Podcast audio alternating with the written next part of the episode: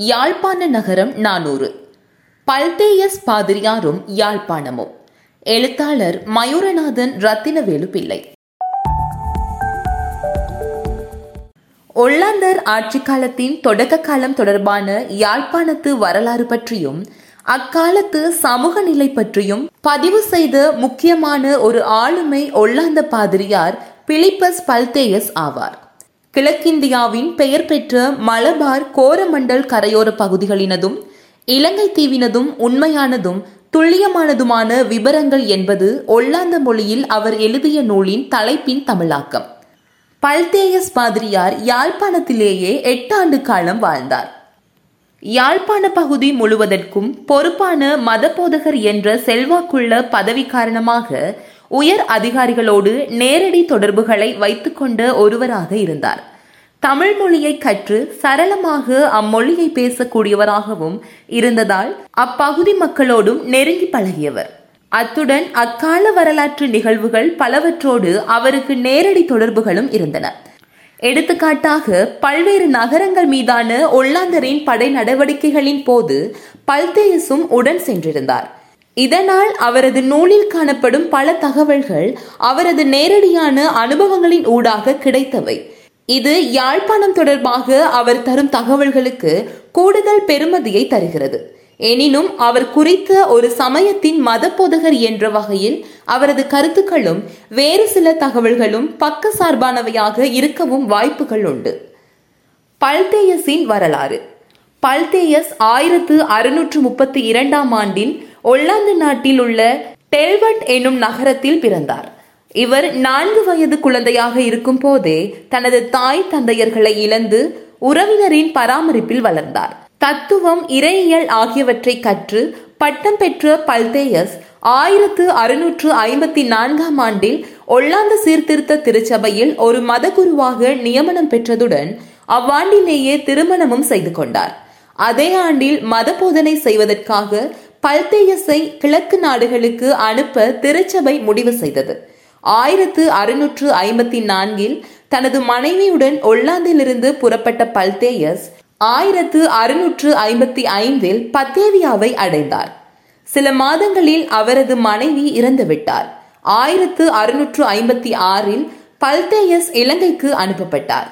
ஆயிரத்து அறுநூற்று ஐம்பத்தி எட்டு ஜனவரியில் மன்னார் தூத்துக்குடி யாழ்ப்பாணம் நாகப்பட்டினம் ஆகிய நகரங்களை கைப்பற்றுவதற்கான படை நடவடிக்கைகளின் போது அப்படைகளின் மதகுருவாக பல்தேயஸ் கடமையாற்றினார்.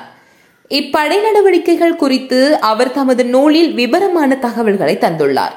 இவற்றின் முடிவில் யாழ்ப்பாணத்துக்கு வந்த பல்தேயஸ் யாழ்ப்பாணத்துக்கு பொறுப்பான மத போதகராக பணியேற்றார். யாழ்ப்பாண மக்களுக்கு ஒல்லாந்த மொழியை கற்பித்து அதனூடாக அவர்களுக்கு மத போதனை செய்வதிலும் பார்க்க மத போதகர்கள் உள்ளூர் மொழியை கற்று அதனூடாக போதனை செய்வது நிச்சயமானதும் செயல்திறன் மிக்கதுமான வழி என பல்தேயஸ் நம்பினார். இதனால் அவர் தமிழ் மொழியை கற்பதில் ஆர்வம் காட்டினார். யாழ்ப்பாணத்தில் இருந்தபோது மாணவர்களின் தேவைக்காக பல சமய நூல்களை இவர் ஆக்கியுள்ளார். இந்நூல்கள் போர்த்துகேய மொழியிலும் தமிழிலும் பதிப்பிக்கப்பட்டதாக தெரிகிறது. காலப்போக்கில் அரசாங்க அதிகாரிகளுக்கும் பல்தேயஸுக்கும் இடையே ஏற்பட்ட முரண்பாடுகள் காரணமாக பல்தேயஸ் நாடு திரும்பினார். இதன் பின்னர் ஆறு ஆண்டுகள் மட்டுமே அவர் உயிர் வாழ்ந்தார். ஒல்லாந்தில் வாழ்ந்த காலத்திலேயே முன்னர் குறிப்பிட்ட நூலை அவர் எழுதினார். ஆயிரத்து அறுநூற்று எழுபத்தி இரண்டாம் ஆண்டில் இது வெளியானது. பல்தேயசின் நூல். இவரது நூல் ஏறத்தாழ தொள்ளாயிரம் பக்கங்களை கொண்டது. மூன்று பகுதிகளாக பிரிக்கப்பட்ட இந்நூலின் இருநூற்று நாற்பத்தி எட்டு பக்கங்களை கொண்ட இரண்டாம் பகுதியே இலங்கையை பற்றியது. இதில் யாழ்ப்பாணம் தொடர்பான விவரங்கள் ஏறத்தாழ நாற்பது பக்கங்களில் தரப்பட்டுள்ளன. பல நிலப்படங்களும் விளக்கப்படங்களும் இப்பகுதியில் அடங்குகின்றன. யாழ்ப்பாண கோட்டை மீதான முற்றுகை ஊர்காவற்துறை கடற்கோட்டை கைப்பற்றப்பட்டமை யாழ்ப்பாண கோட்டையில் இருந்த போர்த்துகேய படைகள் சரணடைந்தமை ஒல்லாந்தருக்கு எதிரான சதி சதியில் ஈடுபட்டோருக்கான தண்டனைகள் போன்றவை நூலில் விபரமாக தரப்பட்டுள்ளன. மேற்படி விடயங்கள் பற்றி இத்தொடரின் முந்தைய கட்டுரைகளில் கூடுதலான தகவல்களை பார்த்தோம். இவை தவிர ஒல்லாந்தர் காலத்தின் முதல் பத்தாண்டில் மதம் தொடர்பான பல்வேறு நடவடிக்கைகள் ஒல்லாந்தரின் மதத்தை பரப்புவதற்கு எடுக்கப்பட்ட முயற்சிகள் அதற்கான கட்டமைப்பு யாழ்ப்பாண பகுதியில் இருந்த பல்வேறு தேவாலயங்கள் போன்றவை தொடர்பான விவரங்களும் நூலில் காணப்படுகின்றன. தமது மதம் தவிர்ந்த ஏனைய மதங்களுக்கு எதிராக கடும்போக்கை ஒல்லாந்தர் கடைபிடித்த போதும் ஒல்லாந்தரால் இந்தியாவிலிருந்து கொண்டு வந்து குடியேற்றப்பட்ட நெசவாளர்கள் இந்து சமயம் தொடர்பான செயல்பாடுகளில் வெளிப்படையாக ஈடுபடுவதை அரசாங்கம் கண்டும் காணாமல் விட்டது குறித்து பாதிரியார் குறிப்பிட்டுள்ளார். யாழ்ப்பாணத்தில் காணப்பட்ட எல்லா தேவாலயங்களினதும் விவரங்களும் படங்களும் நூலில் சேர்க்கப்பட்டுள்ளன. தேவாலயங்களின் அமைப்பு அங்கிருந்த வசதிகள் தேவாலயத்துக்கு வரும் மக்களின் எண்ணிக்கை அவற்றோடு இணைந்த பாடசாலைகளில் படிக்கும் மாணவர் தொகை போன்ற விவரங்கள் நூலில் உள்ளன. படங்கள் அக்கால தேவாலயங்களை நேரடியாக பார்த்து வரையப்பட்டவையா? அல்லது பல்தேயசின் விவரிப்புகளை அடிப்படையாக கொண்டு கற்பனையில் வரையப்பட்டனவா என்பது தெரியவில்லை. இவற்றுடன் யாழ்ப்பாண மக்களின் சாதி அமைப்பு பல்வேறு சாதிகள் கைவினைஞர்கள் பற்றிய விவரங்கள் தொழில்கள் பழக்க வழக்கங்கள் உணவு பழக்கம் பிற இயல்புகள் போன்ற பல்வேறு விடயங்கள் தொடர்பான தகவல்களையும் நூல் தருகிறது.